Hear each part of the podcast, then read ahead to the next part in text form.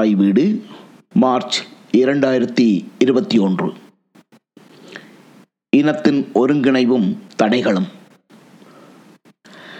தமிழர்களின் வலுவான வாழ்தளம் சார்ந்த இருப்பின் கூறுகளாக அரசியல் பொருளாதாரம் கலை பண்பாட்டு வெளிப்பாடுகள் மரபுசார் அடையாளங்கள் என்பனவற்றை குறிப்பிடலாம். தாயகம் புலம்பெயர் நாடுகள் உட்பட தமிழர்களுக்கான வாழ்தளங்கள் எங்கும் இக்கூறுகளின் கூட்டு கட்டமைப்பே தமிழ் சமூகத்தின் இருப்பை வலுப்படுத்துகின்றது. மேற்கூறிய கூறுகளின் அடிப்படையில் ஏற்றத்தாழ்வுகளுக்கும் சமூக பிரிவினை சிந்தனைகளுக்கும் அப்பாற்பட்டதாக எமது சமூகம் ஏற்கனவே கட்டமைக்கப்பட்டிருக்கின்றதா? என கேட்பின்.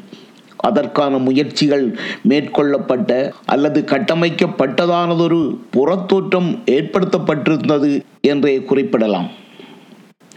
எமது வரலாற்றில் ஐம்பது அறுபது ஆண்டுகள் பின்னோக்கின் தாயகச் சூழலில் சமயம் சாதியம் என்ற அளவில் வடிவமைக்கப்பட்ட சமூக அடுக்குகளும் குறுகிய பிரதேசவாத சிந்தனைகளும் பெண்கள் தொடர்பான பிற்போக்குத்தனமுமே சமூக ஊடாட்டத்தில் ஆதிக்கம் செலுத்தியிருந்தன. அறுபதுகளின் பின்னான மார்க்சிய கருத்துக்களும் சாதிய ஒடுக்குமுறைக்கு எதிரான போராட்டங்களும் அதன் தொடர்ச்சியாக தோற்றம் கொண்ட விடுதலை போராட்ட உணர்வும் இதன் வழியே தோன்றிய விடுதலை அமைப்புகளும் பின்னாளில் வலிமை பெற்ற சமூக விடுதலை கருத்தாக்கங்களையும் சமூக அடுக்குகளையும் பிற்போக்கு சிந்தனைகளையும் ஓரளவு வலிமை இழக்கச் செய்திருந்தன. இதுவே முரண்பாடுகள் குறைந்த சமூக கட்டமைப்பு என்ற புறத்தோற்றத்தை உருவாக்கியிருந்தது.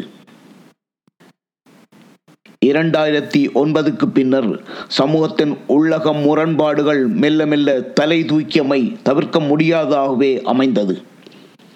போராட்ட காலத்தின் தமிழர் ஆளுமை அச்சமூட்டலை முன்வைத்து சமூக அடுக்குகளின் மேல் தட்டுக்களை அணுகியது. இதன் வழியே சமூக முரண்கள் முடக்கப்பட்டிருந்தன. இந்த முடக்கம் மனதளவில் ஏற்பட்டிருக்கவில்லை என்பதையே இன்றைய நிகழ்வுகளும் விளைவுகளும் வெளிப்படுத்தி நிற்கின்றன.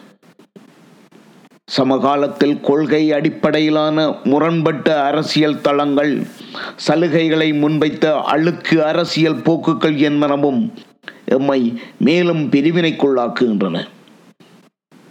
இன்றைய காலத்தில் எமது இனம் இப்பூமி பரப்பெங்கும் இடர்களோடு கூடிய வாழ்வையை எதிர்கொண்டு வருகின்றது. இந்த வாழ்வு என்பது தனிமனித பொருளாதார கல்வி சிறப்புகளை குறிக்கவில்லை. சமூகத்தின் உரிமை விடுதலை அடையாள பேணல் என்பனவற்றையே சுட்டுகின்றது. எம்மினம் மீதான இன்றைய சவால்களை எதிர்கொண்டு சாத்தியப்பாடான களங்களை நோக்கி நாம் நகர்வதற்கு தடையாக இருப்பவற்றில் முன்னிலை பெற்று நிற்பது எமது ஒருங்கிணைவற்ற சமூக கட்டுமானமே. நாம் கட்புலனாக கூடிய கட்புலனாகாத வகைகளால் சுற்றி வளைக்கப்பட்டிருக்கின்றோம். தமிழர்களின் எழுச்சி அல்லது தன்னாட்சி என்பது தெற்காசிய பிராந்தியத்தில் அச்சத்துக்குரிய ஒன்றாகவே கருதப்படுகின்றது. எமது ஒருங்கிணைவிற்கான சாத்தியப்பாடுகளை தகர்ப்பதில் இப்பகைகள் பெரும்பாலும் தோற்றதில்லை. இந்நிலையில் தமிழர்களின் சமூக ஒருங்கிணைவினதும் அதனூடாக எழக்கூடிய ஒருமித்த குரலினதும் அவசியம் தவிர்க்க முடியாத பேசுபொருளாகின்றது. இந்த அவசியத்தை எமது சமூகம் புரிந்து கொள்ளவில்லை அல்லது புரிந்து கொண்டாலும் ஒன்றிணைய தயாராக இல்லை என்பதையே எமது சமூக போக்குகள் காட்டி நிற்கின்றன. தாயகத்தில் அரசியலை அடிப்படையாக கொண்ட பிரிவினைகள் ஒருபுறம் இருக்க புலம்பெயர்ந்தோர் வாழும் நாடுகளிலும் பிரிவினைகள் மலிந்தே கிடக்கின்றன.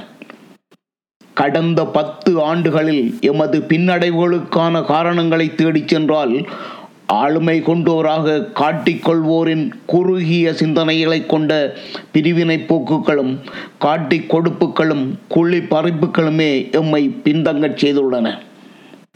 சமூகம் சார்ந்து முன்னெடுக்கப்படும் நிகழ்வுகளுக்கு யார் உரிமை கோருவது என்பதில் இருந்து அவர் நடந்த தெருவால் நான் நடக்க மாட்டேன் என்பது வரை நாம் பிளவுபட்டிருக்கின்றோம் நாம் தமிழ் தேசியம் சார்ந்து இயங்குகின்றோம் என்பதை வலிந்து காட்டிக்கொள்வதற்காக மற்றவர்களை துரோகி என்று கூட வாய் கூசாமல் கூறிச் செல்கின்றோம். இந்த பிளவுகளாலும் சேறு பூசல்களாலுமே சமூக அக்கறை உள்ள பலர் ஒதுங்கி இருக்கின்றனர். குழுவாதம் என்ற குறுகிய வட்டத்துக்குள் நின்று யாராலும் கோலோச்ச முடியாது. பரந்துபட்ட சிந்தனைகளும் இன மேன்மையை மையப்படுத்திய நடத்தைகளுமே எம்மை முன்னகர்த்திச் செல்ல வல்லவை. இனியும் ஒன்றடையாவிடின். தமிழர்களை ஆண்டவன்தான் காப்பாற்ற வேண்டும் என மீண்டும் ஒரு முறை கூற வேண்டியிருக்கும்.